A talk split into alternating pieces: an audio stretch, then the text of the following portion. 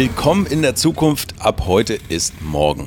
Mit diesem launigen Zitat aus der hausinternen Mitteilung, die VW 1999 zum 3-Liter-Lupo herumgeschickt hatte, begrüße ich euch zu einer neuen Folge Future Classics.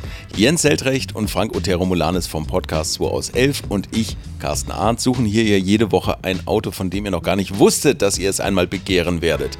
Beim VW Lupo ist das so eine Sache. Ein recht profaner Kleinstwagen, praktisch mit vier Sitzen und nett anzusehen und dann gibt es das auf den ersten Blick überteuerte Derivat mit dem Label 3L und einigen speziellen Teilen. Joa, eigentlich auch langweilig. So, und nun hört mal ganz genau hin. Viel Spaß mit dieser Folge Future Classics. Hallo, da sind wir wieder. Leute, es ist unglaublich. Wir reden heute auf Sparflamme. Über ein Auto, das über Sparflamme, das 25 Jahre alt ist und bis heute das sparsamste Großserienauto, das jemals gebaut wurde. Stimmt das noch? Stimmt. Verbrennungsmotor. Nichts Interpoliertes mit Hybrid oder sowas, wo ein 7er BMW 1,0 Liter im Schnitt verbraucht. Was sowieso nicht klappt. Was sowieso nicht klappt, sondern ein reiner Verbrenner, der mit drei Litern und vielleicht sogar weniger gefahren werden kann. Ich bin ganz begeistert und das ist heute wirklich ein Auto. Ich habe noch nie so viel Zettel aus dem Drucker gelassen und, und bin so begeistert von einem Auto, beziehungsweise ein bisschen zwiegespalten. Wir reden über den 3-Liter-Lupo. Jens, du hast den vorgeschlagen. Fang bitte an. Warum müssen wir über den 3-Liter-Lupo reden? Ganz ernsthaft, weil ich den immer cool fand. Der 3-Liter-Lupo, das ist so ein, für mich ist das so ein intellektuellen VW. Ohne Witz. Der ist so auf so einem, der hat so ein ganz eigenes, für mich ist das ein ganz eigenes Ding. Es hat mit dem Lupo nichts zu tun, auch mit einem Golf nicht oder so, sondern der ist so geil durchkonstruiert, damals schon. Ich weiß noch, wie die ersten Tests gelesen habe, ich gesagt, sind die geil, was haben die denn da gemacht? Und durch diese, es ist ja in jeder Hinsicht ein verbrauchsoptimiertes Fahrzeug, also alles, was damals machbar war, wirklich. Und das hat ja auch was am Design gemacht. Und ich bin ja ein total designaffiner Mensch.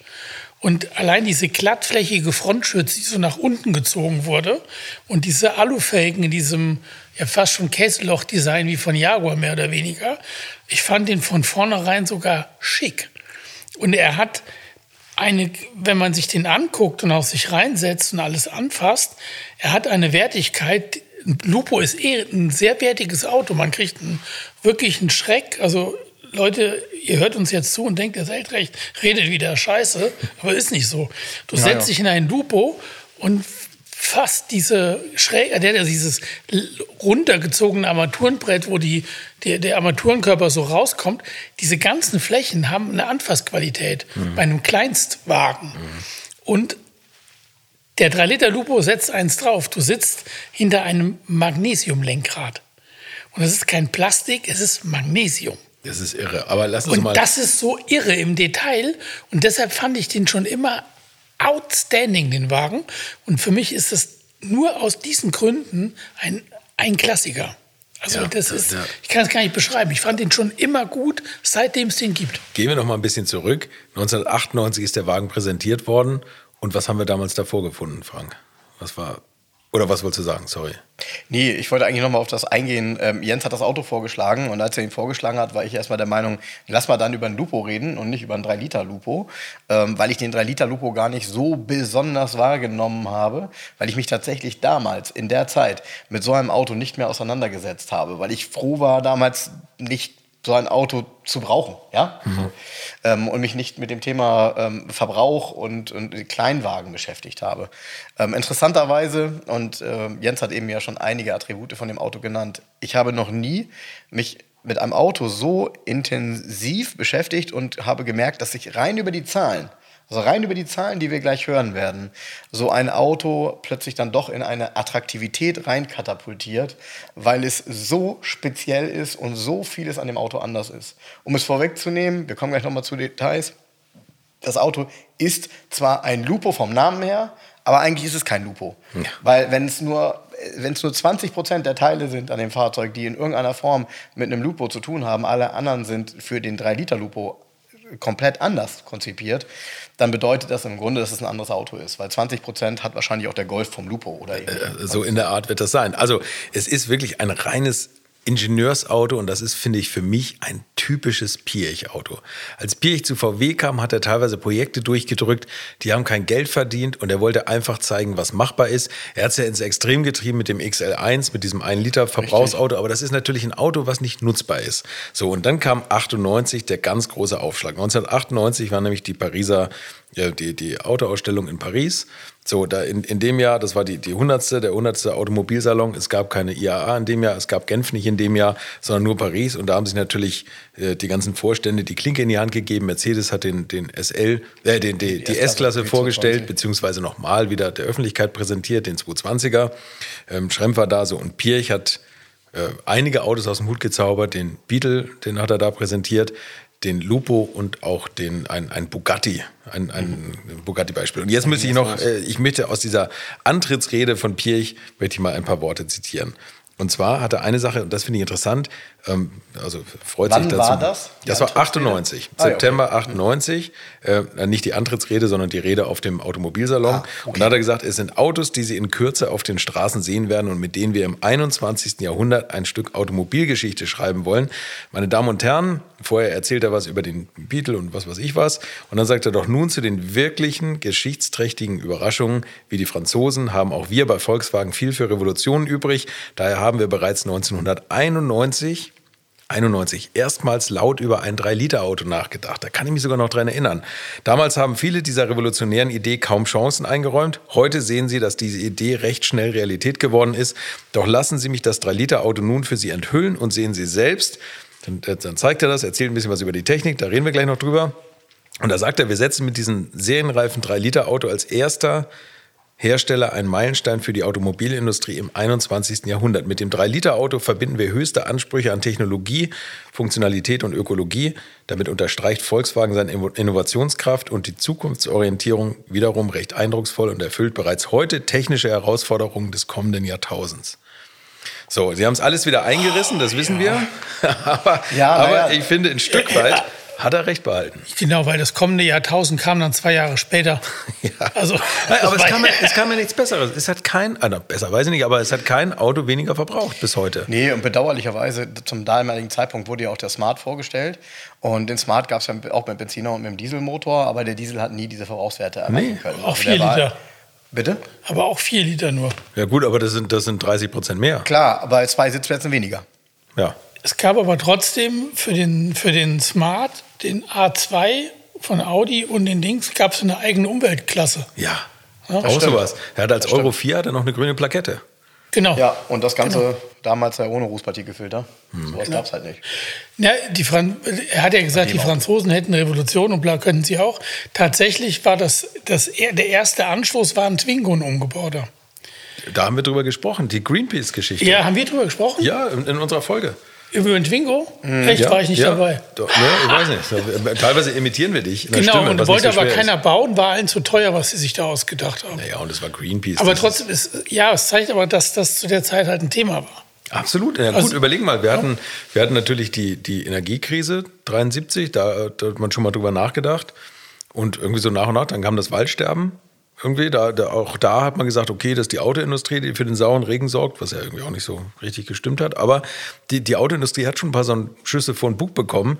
Aktuell ja auch wieder. Mal gucken, wie das weitergeht. Aber gut, man hat halt irgendwie an solchen Sachen entwickelt. Ich Ja. weiß, auch andere Hersteller haben dran entwickelt, aber VW hat es halt durchgezogen. Trotzdem ist das halt bedauerlich, weil ähm, so wie er das beschreibt, also wie Pirch das beschreibt, ist es ja nachvollziehbar, dass das eine super Idee war und dass das auch genau die richtige Richtung war. Diese Richtung ist aber nachher nicht mehr konsequent weiterverfolgt worden, weil es ähnlich ist wie heute übrigens auch, ähm, dass es Kompromisse bei den Menschen verursacht. Und die Menschen müssen erstmal so weit sein, dass sie bereit sind, den ein oder anderen Kompromiss einzugehen. Jetzt ist der Kompromiss, ehrlich gesagt, bei dem Lupo, wenn man sich damit wirklich näher beschäftigt, gar nicht groß gewesen, weil im Vergleich zu einem normalen Lupo kann man ja heute nur sagen, also wenn man ein Lupo kaufen möchte, dann bitte ein 3-Liter Lupo, weil das ist ein mega cooles Auto in der Gesamtkonstellation. Also absolutes Alleinstellungsmerkmal. Und ja. eben auch dazu noch, also das wirklich, ähm, ich finde, er sieht halt auch tatsächlich besser aus als normaler Lupo. Ähm, und er hat Leistungswerte, mit denen man auch heute noch gut umgehen kann. Finde ich, ist überhaupt kein schwach motorisiertes Auto. Du hast eben äh, gesagt, du hast damals dich zum Glück nicht mit solchen Autos beschäftigen müssen Ja. oder das waren, die waren nicht auf deiner Liste. Ja. Äh, und, und Jens, du hast gerade gesagt, das war eigentlich so ein intellektuellen Auto. Und das stimmt auch. Das Auto war eigentlich kein Sparauto, denn es war so teuer im Kaufpreis, dass du mit diesen drei Litern Verbrauch, das hast du eigentlich nie reingeholt, sondern das war ein absolutes Prinzip. technikverliebtes Ja. Auto, wo man mal Ja, ein Statement, Statement, ja. wo man zeigen wollte, ey, guck mal hier, ich habe zwar mega viel ausgegeben für dieses Auto, ich werde das, das Sparen nicht mehr reinholen, aber es, es, ich fahre ein Auto, was so avantgardistisch ist, unterm Blech, was, was man einfach wissen muss. Wisst wenn- wisst wenn ihr, was für mich das, das Allerhärteste ist? Wenn, wir kommen ja sicher noch auf diese technischen Daten. Der 3-Liter Lupo ist ja 145 Kilo leichter wie der normale Saugdiesel. Musst du ja? dir mal vorstellen. Jetzt, um das mal einzuordnen, dann sagt, oh ja, 145 Kilo. Naja, gut. Porsche hat damals Werbung mitgemacht beim 993 GT3, ja? Äh, Entschuldigung, 996 GT3, dass der GT3 RS durch konsequenten Leichtbau, jetzt kommt's, 60. 20 Kilo leichter 20. ist. So, und jetzt überleg mal, welches Engineering, welcher Level an Ideen und an Konstruktion steckt dahinter, bei einem Kleinwagen, der unter 4 Meter ist, 145 Kilo einzusparen. Das ist ja Wahnsinn. Das ist ja, und dagegen, ich meine, das zeigt ja, wie lächerlich eigentlich ein GT3 RS ist. Ne? Nee, äh, also natürlich zeigt es das. Und äh, wenn wir zu so ein paar Fakten kommen, äh, es ist eben produktionstechnisch in jedes Einzelteil, was anders war, ähm, war besonders anders. Also äh, ich habe mir diese, ich habe mich damit so beschäftigt, dass ich äh, irgendwann eingestiegen bin. Es sind sogar die Spaltmaße kleiner gewesen als bei einem normalen Lupo. Ja, mit der Weil- Luftwiderstand, damit die Wind besser Ganz genau, vorbeigehen, ganz ja. genau. Dann dieses, ähm, ich sag mal, auch sehr besonders konzipierte Getriebe, was dort drin ist. Da muss man auch gleich noch mal ein paar Worte zu verlieren. Ähm, und äh, insgesamt äh, auch kein Sitzstoff ist gleich. Also auch da, es ist gefühlt sogar das Garn dünner gewesen des Stoffes, mal ganz blöd gesagt. Die haben alles, aber auch wirklich alles an diesem Auto unter die Lupe genommen. Und 100, Unter den 100 Lupo genommen? Unter den Lupo genommen, genau. Unter, wenn, man, wenn man wirklich bedenkt, bei der Gesamtfahrzeuggewicht von dem Auto sind 800 und also circa, circa 830 Kilo und ähm, das, das Interessante dabei ist tatsächlich, dass es das erste Mal war, dass es eben äh, einen Dieselmotor aus Leichtmetall gegeben hat bei Volkswagen. Das war der erste Diesel-Leichtmetallmotor. Ähm, das alleine spart natürlich schon ein gewisses Gewicht. Und dann sind es so zahlreiche Maßnahmen wie eben die Aluminiumtüren, Kotflügel, Aluminium, Magnesium, Heckklappe, Aluminium, Magnesium, Felgen. Ähm, also wirklich. Wo du beim Motor warst, die haben einen Zylinder weggeschnitten. Das war ein Dreizylinder. Das auch, ja, ein Dreizylinder, Also das ist schon mal Ja, ein. Dreizylinder, Leichtmetall, So ist es. äh, Alu und die anderen hatten noch einen graues Vierzylinderblock. Genau. Jetzt. genau. Mein Lieblingsdetail ist Magnesium-Lenkrad und Magnesium-Sitzgestelle. Ja, aber wo ich mir immer vorstelle, dass das doch im Winter super kalt sein muss, das Lenkrad, oder?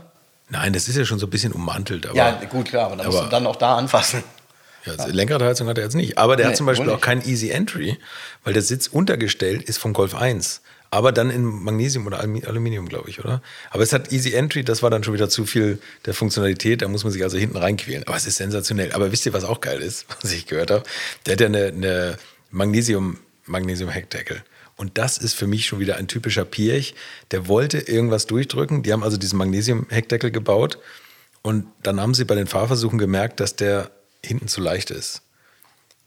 Aber mussten am Magnesium festhalten und haben dann ein 14 Kilo Zusatzgewicht hinten in den Stoßfänger reingebaut. Ja, gut, aber dann kannst du dir wenigstens aussuchen, wo das Gewicht sitzt. Also, das hätte ich auch gerne bei meiner Figur. Da mit dem Facelift, mit dem Facelift, oh, holst du damit noch hin? Mit dem Facelift ist es nachher wegge weggekommen. Da haben sie ja einen Stahl-Heckdeckel gemacht wieder. Genau. Und das Zusatzgewicht rausgebaut und ich glaube, die Batterie nach hinten verlegt und dafür das Reserverad rausgenommen. Oh Mann, ja, ja, okay. Also schon viel, viel umgebaut worden. Und ich glaube, die haben sich nach und nach von allen möglichen Pirch-Illusionen verabschiedet während der, während der, also jedes Jahr sind Sachen weggefallen, wurde mir mal zugeflüstert. Aber, aber es war halt unglaublich konsequent. Auch die Scheiben waren dünner, wie du schon gesagt hast, Sitzgestell und so weiter. Ähm, das Auto hatte keine Servolenkung serienmäßig. Ähm, die gab es auch nur gegen, gegen Aufpreis. Gab auch kein Rolldach oder Ähm, dieses, dieses das, genau, genau. Das Auto hatte ähm, eine Start-Stopp-Automatik, zumindest dann, wenn du keine Servolenkung genommen hast. Das ist auch ein witziges Detail, weil das funktioniert halt nicht miteinander, weil die, weil die ähm, Servolenkung war eine elektrische Servolenkung. Und ähm, deshalb äh, funktionierte das nicht miteinander. Das ist Start-Stopp. Ganz, äh, ja. Leute, also hallo, hört ihr es? Er hatte Start-Stopp. Ja, ja. Und- Start, und Stopp, das war Start, 98. Da 98. wurde es noch belächelt. Heute Vor einem Vierteljahrhundert. vor einem Vierteljahrhundert Ja, ja, haben ja. die Start-Stopp eingebaut und da hat wirklich jeder gesagt, was soll das denn? Genau. Also ich möchte behaupten, dass äh, beispielsweise bei Mercedes kamen diese Maßnahmen, was äh, zum Beispiel das Thema Start-Stopp-Automatik angeht, knapp zehn Jahre später mit Blue Efficiency. Also so 2007, 2008, 2009 ging Und, das wurde, los. und da haben sie sich aber groß gefeiert in Stuttgart dafür. Ja, ja, klar, gut. Und das war, und nochmal, das waren halt auch dann irgendwann, und das äh, ist, also manche Autos sind erst sehr spät auch auf eine elektrische Lenkung umgerüstet worden. Die meisten hatten natürlich noch eine, die ganz Hydraulik, normal ne? über den Ja. Riementrieb lief. Und sobald die über den Riementrieb läuft, ähm, hast du natürlich automatisch auch Verbrauch. Und hier ging es wirklich bei dem Auto darum, jede Maßnahme, die möglich ist, wurde bei diesem 3-Liter-Lupo umgesetzt. Und zwar wirklich jede. Man kann sich gar nicht mehr Maßnahmen vorstellen, als die, die daran gemacht worden sind. Das Auto konnte damals schon, Jens erzählt das ja immer gerne, das Auto konnte damals schon segeln. Ja. Weil er hat, wenn man vom Gas gegangen ist, hydraulisch ausgekuppelt. Das war ja ein, ein Schaltgetriebe, was ähm, durch eine Hydraulik quasi ja automatisiert, beziehungsweise die Kupplung automatisiert angesteuert wurde. Und ähm, das war halt so programmiert, das war auch recht aufwendig, ähm, so technisch programmiert, dass es eben äh, verschiedene Ze ähm, Schaltzeitpunkte gab, je nachdem, in welchem Modus man unterwegs war, weil es gab Economy und Sport. Und ähm, interessantes Detail, by the way, fand ich das Thema Leistung. Wie viel Leistung hat ein Lupo? Ja, unterschiedlich, je nachdem, ob du Economy fährst oder Genau. Sport. Oder, oder Genau. Standard heißt es wahrscheinlich Sport. Richtig, gibt's ja genau. nicht. Aber Also der ist angegeben 61 PS Genau. und Economy hat, 45. richtig. Also wenn Ja. du auf Economy gefahren bist, hast du dann mal rund 16 PS weniger gehabt und hast gesagt, okay, ehrlich, wenn du hier in der Stadt von, von Ampel zu Ampel fährst, ne, ist es nicht erheblich, ob du 45 oder 60 PS hast. Schon gar nicht bei einem Auto, das so leicht und agil ist. Bei Ampelrennen, na Ja, klar. ja, ja, da brauchen wir das. Aber äh, das, das finde ich halt interessant. Und äh, alle die, ich bin ihn leider selber nie gefahren, diejenigen, die ihn fahren, sagen immer, äh, der fühlt sich auch gut und spritzig an. Also dieser Motor, dieser Dreizylinder-Dieselmotor soll wohl ganz gut zur Sache gehen, der soll sich gut anfühlen.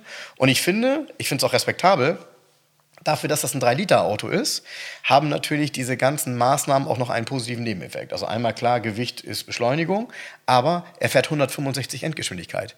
Das finde ich ist mehr, als ich erwartet hätte, bei so einem in Anführungsstrichen kleinen Auto, was sehr verbrauchsarm sein soll. Ja, aber er ist ja sehr aerodynamisch. Genau. Und daher kommt die Endgeschwindigkeit. Aerodynamik ist immer Genau. der Trick, ist immer der Schlüssel. Kleine Genau. Stirnfläche, Genau. Deshalb auch da, wenn man zwei Lupos nebeneinander stellt und man guckt sich das im Detail an, die Sachen passen nicht. Also äh, es ist eine andere Frontschürze, es sind andere Seitenschweller. Die Seitenschweller sind ja ähnlich wie die vom GTI oder sogar gleich, aber auf jeden Fall ähnlich optisch. Ähm, das Auto hat auch mehr mit dem GTI gemein wohl. Klar, sind auch vom gleichen Band gleichzeitig gebaut worden. 50 so? Autos am Tag Genau. sind die beiden gebaut worden, ja.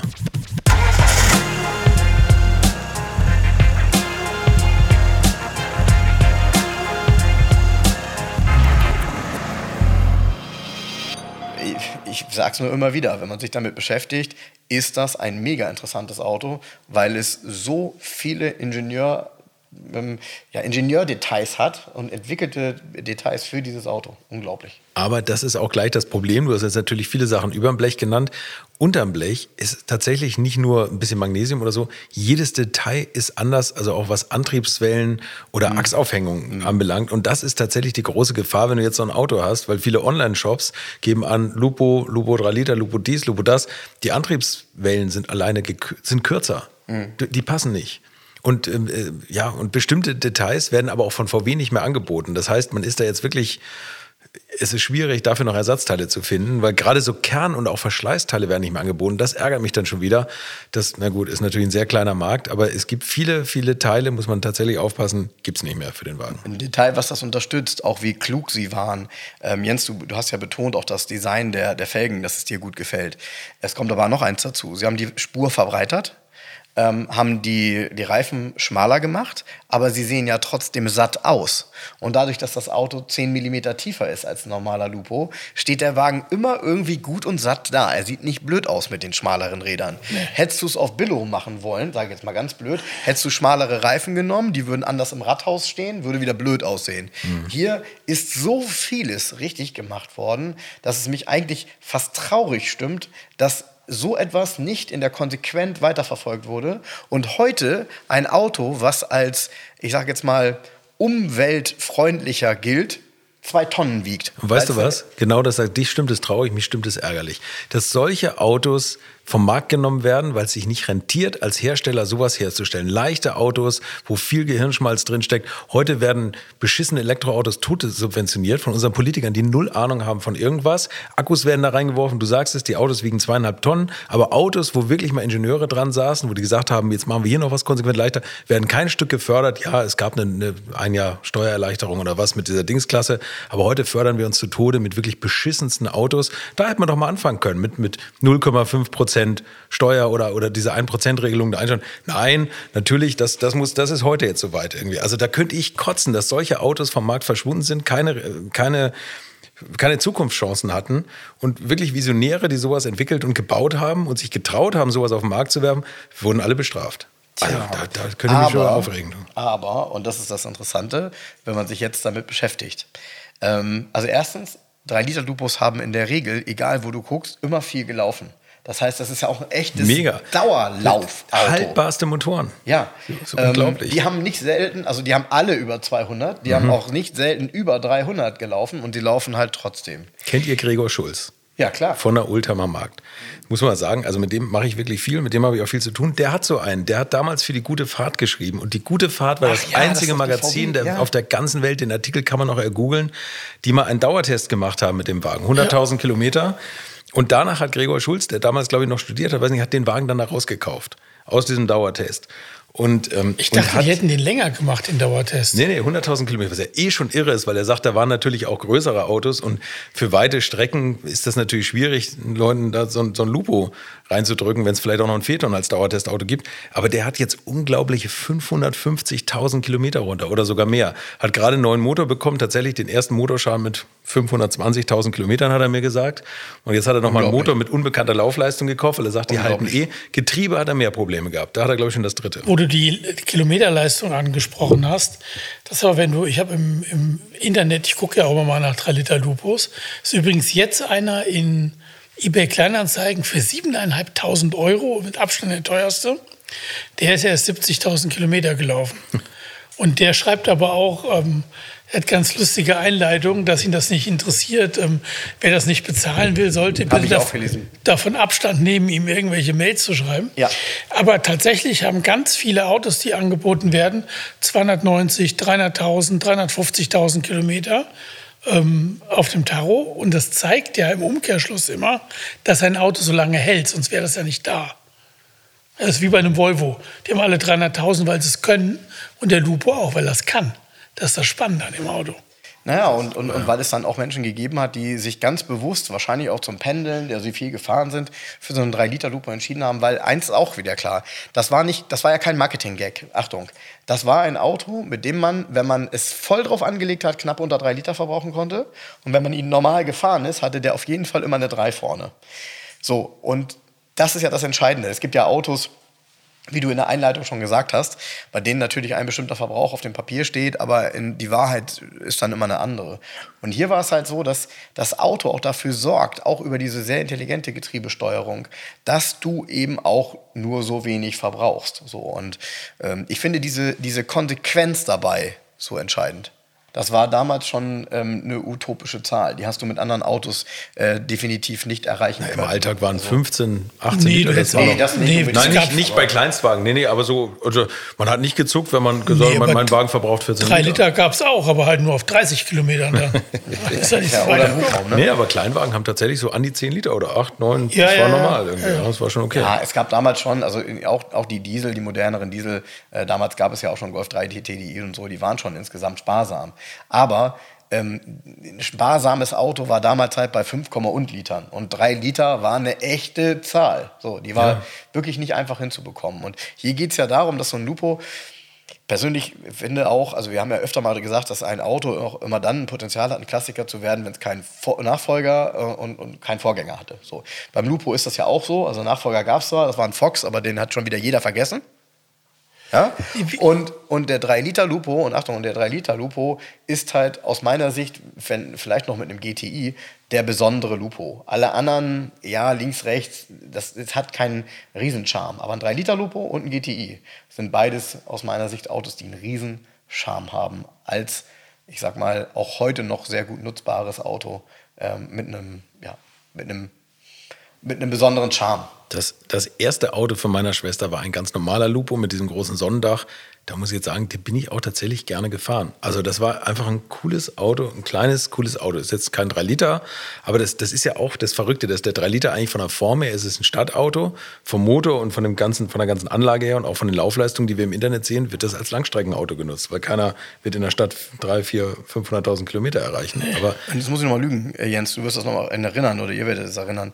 Ähm, lass uns mal nochmal über das Design grundsätzlich sprechen. Also klar, das Design ist natürlich trotzdem ähnlich am Lupo, aber auch diese runden vorderen Leuchten hatten ja etwas, ich sag mal, vielleicht ein bisschen vom Mini, also sie waren sehr sympathisch. Total Und war es nicht Auto. so, dass der dass dann der, ähm, der Polo in seiner letzten Facelift auch diese runde Front genau. bekommen hat. Ja, ja, Also das ist so gut angekommen scheinbar, dass sie gesagt haben, komm, das machen wir. Aber, aber der 3-Liter-Lupo hatte eigene Blinker und eigenes ja. Design. Vorne ja, drin, ne, in der Blende, ja. ja. ja. Auch schon wieder so ein Teil. Basiert ja, übrigens auf dem Polo, der, der Lupo. Und der, das ist tatsächlich äh, einer der Gründe, warum der eigentlich nie wirtschaftlich so gut war, weil der eigentlich vom Unterbau her für zu große Motoren gedacht war. Aber das hat mir heute Oliver Schmidt gesagt, dass, die, dass der nie profitabel war, weil der auf dem Polo und der Polo war für große Motoren und sowas ausgelegt. Und das war einfach eine gekürzte Polo-Plattform und die war eigentlich drüber für das, was der Lupo konnte. Die, da hätte man noch viel Geld sparen können, was Gewicht oder, oder Stabilität und sowas anbelangt für das leichte Auto. Aber vielleicht ist es auch technisch zu, zu detailliert, dann lassen wir es weg. Er hatte ja, wie gesagt, auch der Innenraum war ja, war ja reduziert. Ne? Also ähm, er hatte eben auch keine bestimmte Extras gab es halt auch einfach nicht, so, weil die halt Gewicht bedeutet genau, hätten ja. und dann hat man es halt gelassen. Dann muss derjenige halt äh, im Zweifel, keine Ahnung, die Fenster kurbeln. Bin ich mir gar nicht sicher. Hatte er Fensterkurbel, ne? Ziemlich sicher sogar. Das schauen wir jetzt mal. Ja, ja, garantiert auch aus Magnesium. Bitte? Aus Magnesium sicher. genau. Genau. Und, ähm, und er hatte ja auch diese, ja, damals ähm, VW-typischen blauen Armaturen, ne? Ähm, ja. Und zwar als Rundinstrumente und zwar als so Doppeltubeninstrumente. Auch das war, muss man ja sagen, das war super modern damals. Also in der, in der Optik auch das was du gerade gesagt hast, das Armaturenbrett, das war schon alles gut gemacht. Ein wertiges Design. Ja, genau. Ja, du sagst es. Ein wertiges Design. Ja, wenn auch einfach. Also das waren jetzt ja keine High-End-Materialien, nee. Äh, zumindest mal nicht in Sachen Haptik, Optik. Aber es war gut Doch, gemacht. du wirst überrascht sein, wie gut der in der Haptik ist. Ja. Dann sagst du dir, ey, das ist doch nur ein Lupo, wenn du es anfasst. Aber diese große Fläche, gut. das ist ja? nicht, das fühlt sich nicht an wie Hartplastik. Nee, nee, gar nicht, überhaupt nicht. Diese, das ist ja so leicht genoppt, das ja, Material. Genau, das und du, du, du fasst das an genoppt. und denkst dir, what? Das ist doch ein Kleinstwagen. Das ist geil. Ich bin ein totaler Fan von der Kiste.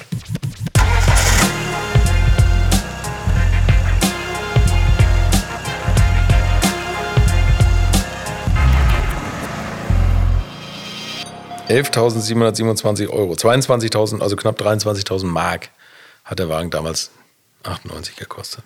Ja, und der Smart Limited 1, wie ich den gekauft habe, nur mal zum Vergleich, der hat auch 19.900 Mark gekostet, plus ein paar Extras. Du hast aber hier mit so einem Lupo ein sophisticatederes Auto, oder? Nee, siehst du auch, wie teuer ein Smart war. Ja, ja. ja, ja. Ja, ja, ja, gut, klar. Aber, aber das war, aus meiner Sicht war das schon äh, eine Fahrzeugklasse. Aber ähm, der, der Lupo äh, war ja, das ist immer, wenn du das gerade sagst, so dieses, äh, die Basis ist ein, ein Polo. Also der, der Gedanke eines ursprünglichen Polos war ja mal, äh, oder anders, der Lupo ist ja eigentlich die Größe eines ursprünglichen, früher mal Polos, ähm, als der erste Polo. So ähnlich, genau. Ne? Also, genau. Die, die, das also, ist ja oft so bei, bei VW, die Fahrzeuge vergrößern sich. Hm. Ähm, plötzlich ist dann der runter. Polo eigentlich der Golf. Ne? Ja. Und der Golf ist mittlerweile, keine Ahnung, was auch immer. Ne? So, also ähm, die Fahrzeugklassen Kommt was Neues nach, ja. ja. Bis zum 31.12.2005 war sogar steuerfrei. Ja, Wahnsinn. Gut. Hm. Geiles Ding. Geiles was man Ding. nicht vergessen darf, ist, viele denken halt, wenn man über VW Lupo spricht, irgendwie an Pizzadienst oder hier an, ähm, hier, wie heißen die, ähm, also Pflegedienstfahrzeuge also, oder so. Also, und es hat ganz, ganz deutlich, man muss das in, in aller Summe der Eigenschaften, wenn man sich mit dem Auto beschäftigt, mal sagen, es hat nichts mit dem normalen Dupo für mich zu tun. Gar nicht. Das ist so ein eigenes Ding. Und übrigens in der Farbwahl wäre ich auch entweder Silber oder es gab ein ganz blaues, hellblau Metallic. Das wären die beiden Farben für mich für den 3-Liter-Lupo, weil da sieht er auch am wertigsten von außen aus. Das spiegelt so diese Leichtmetallphilosophie wieder. Genau, da finde ich Silber tatsächlich auch fast am besten. Also, ja. weil das, ja, da, da, das hast du irgendwie mit diesem 3L da hinten noch dran in, in, in grün. grün. Das hat irgendwie was Cooles und was ja, da, spiegelt auch am ehesten für mich das Material wieder. Ja, sowas im Top-Zustand und ich, bei der, also man muss jetzt noch eins sagen, so als Kauftipp auch. Also äh, klar ist es schwierig, eh einen Kauftipp für so ein Auto zu geben, weil das erste Mal muss das Auto fahren und muss technisch in Ordnung sein. Das ist schon schwierig genug bei der Ersatzteillage für das Auto. Mhm. Dann kommt aber noch dazu, die Anzahl der Fahrzeuge, die im Angebot sind, ist so gering, ähm, dass man eigentlich davon ausgehen kann, so ganz blöd, so heiß, wie wir uns jetzt bei dem Auto geredet haben, umso mehr werden die Preise auch bei dem Auto steigen, weil der ein oder andere wird sich für das Auto trotzdem zusätzlich interessieren. Und es sind wenig auf dem Markt, ganz wenig auf dem Markt ganz wenig auf dem Markt, bei denen es sich überhaupt lohnt, darüber nachzudenken, die als ja. zukünftigen Klassiker aufzuheben. Ja. Weil so eine runtergerockte 300.000 Kilometer Möhre, von liest du oft Getriebeumbau auf normales Getriebe und so, weil das irgendwas nicht passiert auch, ja, das stimmt. Oder dann, äh, der Motor war nicht mehr in Ordnung, aber verbraucht jetzt auch nur 5 Liter, weil es halt der Motor drin. Das ist alles Grütze.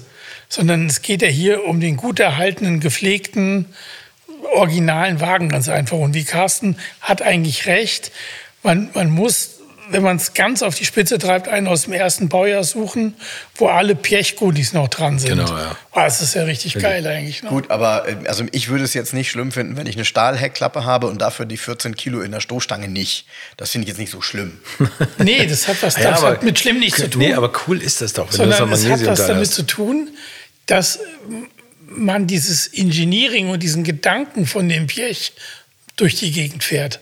Also wir sparen, koste es, was es wolle. Ja, so, das ist das. Genau. Egal was, dann Punkt. müssen wir, ja. Wir sparen, koste es, was es wolle. Das beschreibt dieses Auto. Ja. Und das kann in so einem Konzern tatsächlich auch nur einer vorgeben und einer so durchziehen. Mal so ganz blöd. Das kannst du ja keinem erklären. Genau nee, das ist das. Wisst das ihr, ist und wisst ihr, für welches Auto es auch noch Gewichte in der Stoßstange gab, weil der vorne immer zu leicht war? Porsche ja, für Porsche 911.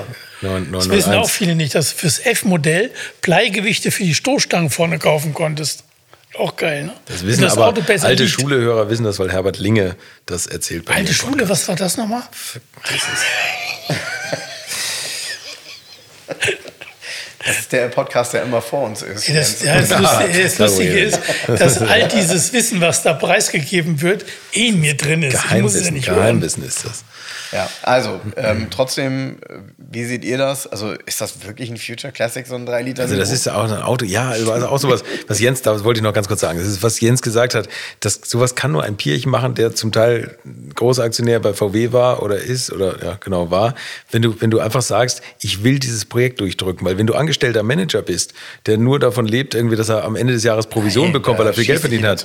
Ja, das geht nicht. Da Nein. kannst du solche Projekte nicht durchdrücken. Das geht, bei Toyota geht das, bei, bei BMW geht sowas, weil die Familie Quanta irgendwie und die sagen, okay, wir wollen das, wir wollen ein Statement setzen. Niemand hätte diesen 3-Liter-Lupo gebaut, wenn es nicht bierig gewesen wäre. Genau. Er wird ähnlich leidenschaftlich über dieses Auto philosophiert haben, als er die Idee dazu hatte und auch die Umsetzung dafür freigegeben hat, wie wir das hier heute getan haben. Weil meinst du, halt meinst du, er hat die gleiche Leidenschaft wie wir für Autos gehabt? Ja, doch, da bin ich von überzeugt. Oh, könnte doch, sein, oder? Da bin ich von überzeugt. Nein, aber das ist das, was mir tatsächlich heutzutage sehr oft fehlt, ist eben diese Leidenschaft. Sondern es wird alles so dermaßen versachlicht. Wird immer, wird immer durchgerechnet. Weil, weil wenn du, genau, und am Ende unterm Strich, ja. Ja, weißt du, was da immer bei rauskommt? Immer das gleiche Auto, was du da draußen fahren siehst. Ganz du genau. weißt nur nicht mehr, von welcher Marke es ist. Ja, und, und du oder, oder du guckst, welcher, was von der Politik gefördert wird. Bei denen hast du es heute, ne? Das musste mal raus. Ja. So. Ich habe ja letztens bei zwei, die alle gleich aussehen, bei 2 aus 11. Ähm, Was war das nochmal? Das Design vom. Ja? das ist hier dieser Podcast, der immer vor alte Schule kommt. ähm, Aber nur in der wo Woche. ich das Design vom Passat verrissen habe. Vom ja. neuen. Ja. Und VW hat ja in Hamburg so Testrouten. Die, die machen ihre Innenstadttests hier in Hamburg. Ja, ja. Und die Testroute, ich weiß nicht, wo die Flotte geparkt ist, aber die Testroute geht immer durch die Schanze, oben durch die Altonaer Straße. Das heißt, wenn ich oben in die Schanze zum Bäcker laufe, sehe ich die öfters fahren. Okay. Und sie fahren hier lang, vor der Garage 11. Und vor vier Tagen fährt oben der neue Passat vor, vorbei. Ohne Radkappen, nur mit Stahlfelgen. Und er sieht im Original genauso scheiße aus wie auf dem Bild. und das hat, nur noch mal zu sagen, es ist einfach so Mainstream für China, für whatever, die das heute alle bauen. Aber dieses Unique, und das war ja auch, der 3-Liter-Lupo war ja auch insgesamt auch von außen, man hat ja so viel verändert. Der war so unique und das bleibt Absolute auch. Perle. Und deshalb bin ich auch der Überzeugung, der 3 Liter Lupo wird definitiv, ist ein Future Classic jetzt schon. Absolut. Er wird es immer sein. Und äh, ich bin mir auch sicher, dass äh, der ein oder andere, der sich damit beschäftigt, das genauso sehen wird. Ich habe das vorher nicht getan. Ich war deshalb auch sehr skeptisch, als wir angefangen haben, uns damit zu beschäftigen und geredet haben, dass wir über das einzelne Auto 3 Liter Lupo so eine Folge machen. Ich bin total überzeugt, dass es einer wird. Und äh, wenn ich ehrlich bin, äh, wenn unsere Hörer das hören, wer weiß, ob ich dann nicht sogar schon einen habe. Jens sagt das sowieso, oder den vorgeschlagen. Ich sage es auch auf jeden Fall. Ich war gleich Feuer und Flamme für das Auto. Also ich muss auch sagen, je mehr man sich damit beschäftigt und noch mehr Details, noch mehr Details, bis auf die Ersatzteilversorgung, da finde ich, das ist schon wieder ein Trauerspiel. Aber ansonsten ist das ein wirklich geiles Auto. Und ich habe hier die sogar aktuelle Notizen interner Informationsdienst der Verkaufsbetreuung WA Kunden von VW und Audi aus dem Monat 12,99 in der Hand. Da wird der Wagen, das 3-Liter-Auto, der äh, wird hier im Detail vorgestellt und da gibt es einen tollen Schlusssatz. Erfolg besteht darin, dass man genau die Fähigkeit hat, die im Moment gefragt sind. Damit beenden wir diese Folge. Ich weiß nicht, ihr könnt mal überlegen, ob das, ob das auf uns zutrifft oder nicht. Aber manchmal haben wir lichte Momente. Danke.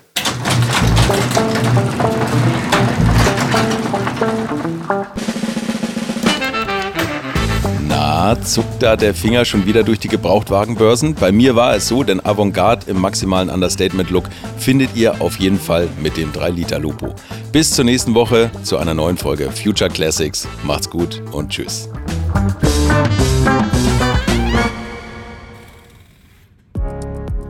Future Classics ist ein Podcast produziert von den Wake Word Studios. Moderation und Konzept Jens Seltrecht, Frank Otero Molanis und Carsten Arndt. Executive Producer Wake Word Christoph Falke und Sven Rühlicke. Redaktion Volker Strübing, Carsten Arndt. Produktion Philipp Klauer und Projektleitung Wake Word Annabel Rühlemann.